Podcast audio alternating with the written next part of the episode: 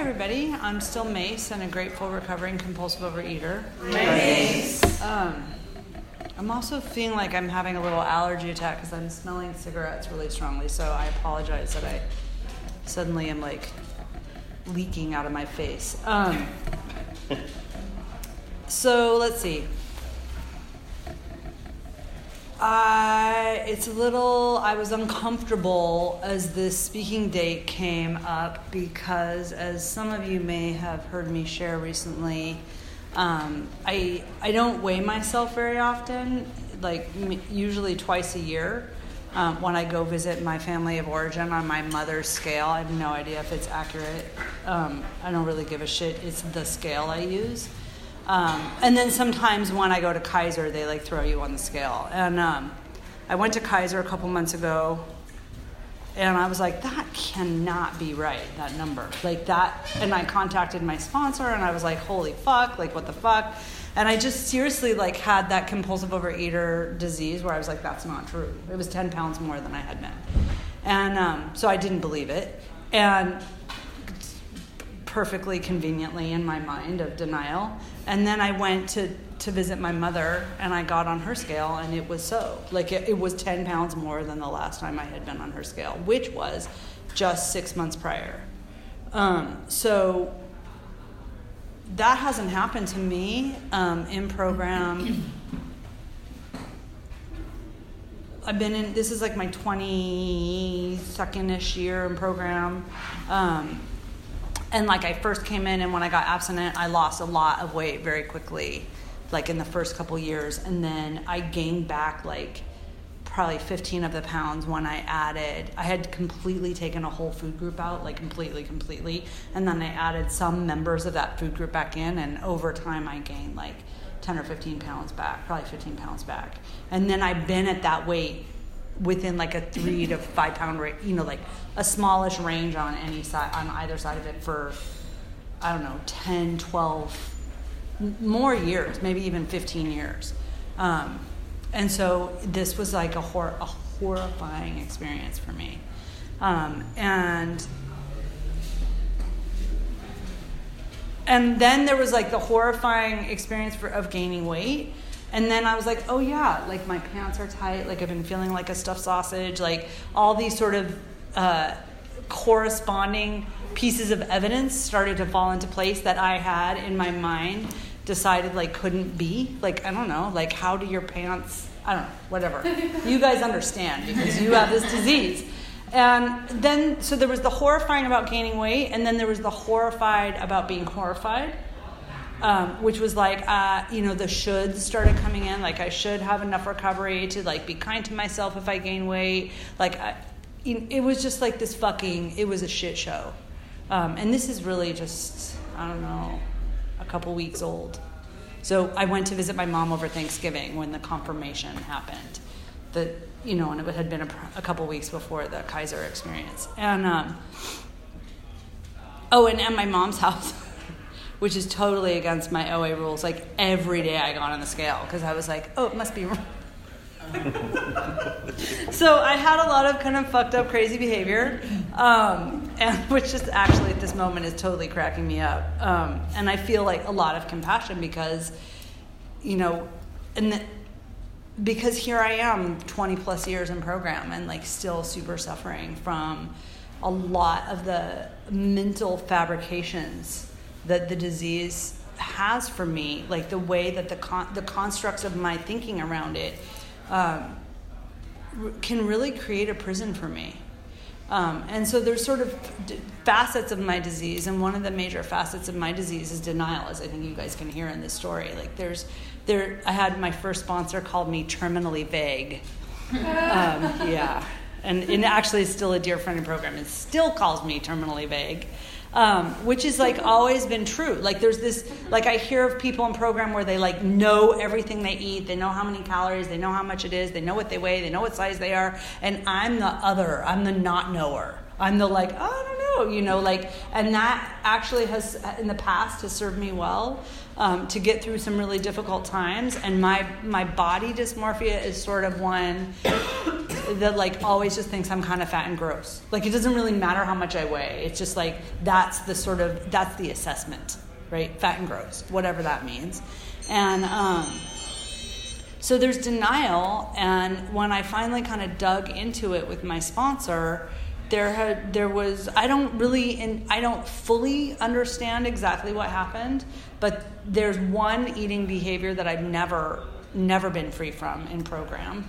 Um, that's like messy, and some people wouldn't consider me abstinent if they heard about it. So there's that that like I've never fully addressed.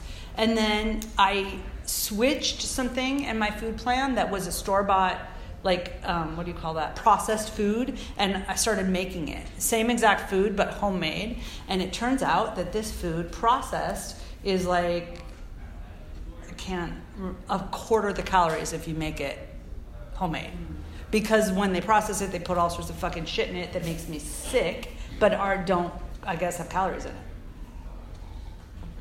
um, so that happened and then i added an interesting little sort of um, play with fire treat in. And, um, my sponsor is a wonderful human being, and he calls these experiments. And so I was experimenting with the treat, being totally straightforward with my sponsor. I was not like none of this was like under you know undercover stealth stuff. And I don't know. Maybe it was those two things that made me gain ten pounds in six months. Maybe it was this like sort of other messy food behavior. Um, I think that there's. Um, when I do some exploration around it, I can. There's a big void coming up in my life. I'm going to leave my job of 22 years at the end of the school year, mm-hmm. and I'm fucking terrified. I've, I've really, I've, i grew up there, right? Like this is, and many of you know me. It's like the, it's been the love of my life, um, and it's time for me to go, and I'm totally terrified. Um, it's a very dark. Um, time for me is as, and I think for a lot of people who care about the planet, care about other people, care about disenfranchised people, um, care about my students. Like it's just hard. It's like it's sort of like a relentless, relent. You know, the relentless for me. And I'm not bringing in outside issues. I'm just talking about what's been going on for me. Like the relentless difficulty of trying to be awake in the world today um, and not like get sucked under by despair. And I, as you guys know me, I'm a real doom and gloom person. So like, I it's so easy for me to go under in the despair. So I think that's a factor also. Um, I really struggle with with creating a regular exercise routine in my life and even though it feels really good when I do it and I get like the adrenaline and the you know oxytocin and all the good juju from it it's just not ever been it's been difficult for me yet. I haven't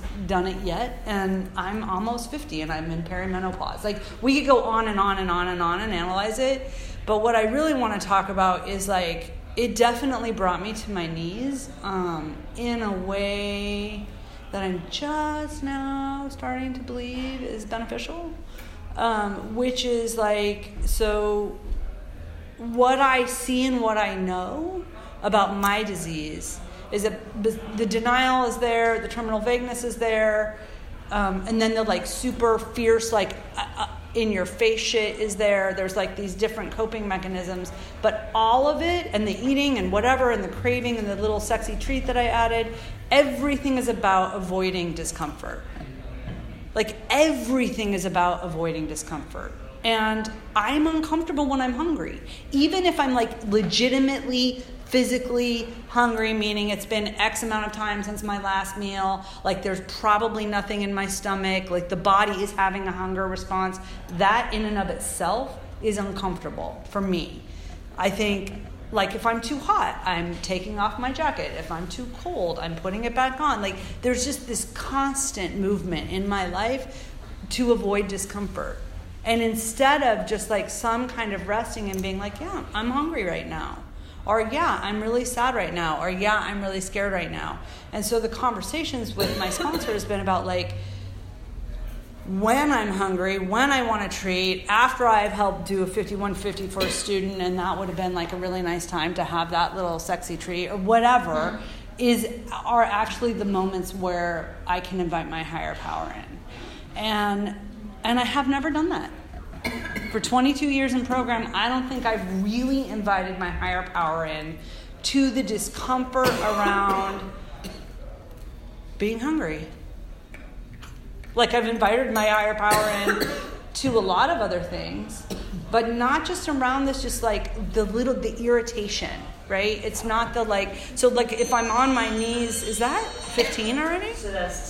Okay, cool. So if I'm like, you know, like afraid, or my, Pamela and I get in a huge fight, and I've like for the 15 millionth time like told her to do something that she doesn't want to do, and it's like clearly like a control issue that I need. You know, like if I get down on my knees at that point and I'm breaking apart, I'll invite my higher power in, right? That's easy. But like here I am facing what am I gonna do next school year? I have no fucking idea, and I haven't invited my higher power in, right? So there's just this there's just this interesting place where I just there's been just like Mace is supposed to do this on her own. And on my own, I don't want to be uncomfortable. And and so the second thing around that is that what is really clear to me is that the should, should, should, should, should, shit doesn't work. Um, it actually, there's like a 13 year old in me that's like, fuck the shoulds. And like, I'm gonna do that. You wanna, you wanna sh- tell me what I should do? Well, I'll just fucking show you right? Like, you tell me I should exercise, I'll fucking sit on the couch for three fucking years, right? Like, and she does, and she's really fierce, and she's um, difficult to work with, and so like the shooting doesn't help, and and actually there's just like a lot of tenderness that's when i really uncover like what's there what's happening there's just this tremendous sense of tenderness and vulnerability and that is really uncomfortable that's like way beyond the irritation level. It's um, and here's the truth like, there are no guarantees. I am tender and I am vulnerable. I might leave my school and end up in a shitty other job. Like, I don't have a higher power that's like, there's a better job out there. That is not what my higher power is saying. It's saying this job no longer serves you. You are no longer happy in this job. You have hit the end of the line. You're not growing anymore. You're grumpy. You're not coming in with an open heart. Like, you're done it's not saying like oh you get this better job out there. Like i guess a lot some people have that and i don't have that. That's not like we don't work together that way. And there are no guarantees. I could leave my beloved high school go somewhere else and it could be a shitty work environment. I don't know that. So like relying on the guarantee higher power i always talk about that's not what i want but i see that i've been doing that unconsciously to some degree or i've been giving the 13 year old the reins and I give the 13 year old the reins because she's fucking fierce. Like, she survived a lot of really difficult shit. And she's just like up in people's faces and she's really righteous and she's really, like, gets a lot of shit done. Like, the shit she wants to get done gets done. But there isn't space for this tender vulnerability when when I'm not there, right? So when when the discomfort's there and I'm doing something to get rid of the discomfort, there's no room for me and my higher power together. There's just fixing the discomfort. There's just moving from one discomfort to the next to the next. And the discomforts can be really, really mild. And so, you know, like when I was talking to my sponsor about the weight, I was like moving really instantly into weight loss mentality. And instead, my sponsor was like, no, like the mentality is about inviting higher power in. Like the, pro- the program now is about inviting higher power in and it's been like really uncomfortable like i'm just like i feel super fucking irritated that i don't get to pretty much put in my mouth like everything i put in my mouth is abstinent whatever the fuck that means right? It's like all vetted. It's vetted fucking food. Like it's out there in the public and it's not it's like that's not enough right? That isn't enough. And and the other thing is the, the voice in my head is like never enough right? And there's never enough food. There's never enough of that sexy treat. There's never enough of whatever.